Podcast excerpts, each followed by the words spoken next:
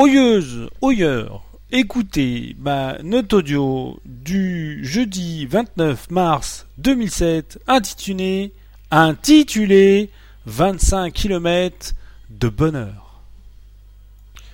Ce soir, j'étais d'une humeur badine et taquine lorsque j'ai enfourché mon vélo. Je me suis dit, et si tu inaugurais ton parcours d'été? Une fois la barrière franchie au boulot, j'ai le choix soit partir à droite et emprunter le chemin classique, soit partir à gauche et me lancer dans, l'inconnu d'un nouveau parcours. Allez, ce soir je suis un warrior, je pars à gauche et c'est parti.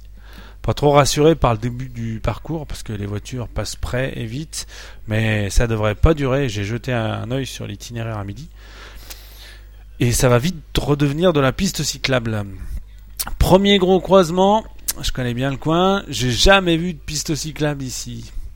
Ah si là, je la prends, elle est pleine de morceaux de verre et elle m'emmène pas dans la bonne direction. Un kilomètre plus loin, je rebrouche chemin en grognant. Ah, Rebout de verre. En traversant le pont, je jette un coup d'œil en bas quand même. J'aperçois un cycliste qui a l'air de savoir où il va. J'accélère. Oh, je l'avais pas vu celle-là. Ça fait à peine 18 ans que je passe dans le coin et je découvre encore. Allez hop, tête dans le guidon et c'est parti. Cette petite piste cyclable euh, longe euh, le périphérique.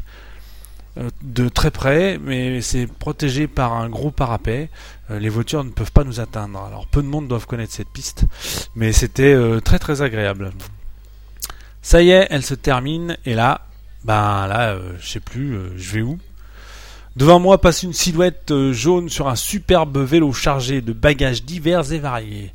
Le coup de pédale est sûr, c'est pas son premier trajet, au gars. J'accélère, clac clac font les manettes de vitesse et j'arrive à sa hauteur. Bonjour, bonjour. Je cherche à rejoindre les berges du Rhône. C'est pas compliqué, tu passes par là, par là et tu y es. Cool. Mais dis donc, toi, tu ne serais pas Tigo des fois? Ben si, t'es sur vélo taf Si vous comprenez pas, c'est normal, c'est un langage d'initié. Oui, moi c'est la vive. Trop bien, le monde est petit, blablabla, blablabla, etc.